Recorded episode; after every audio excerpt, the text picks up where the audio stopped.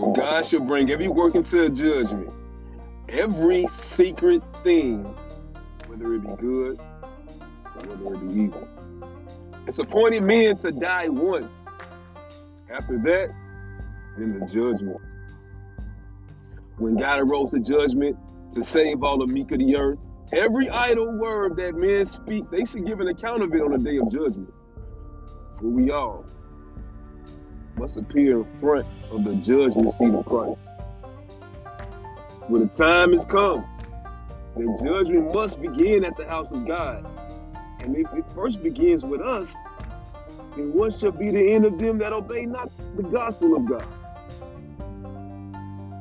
My name is Josiah, and this is the last call before the judgment.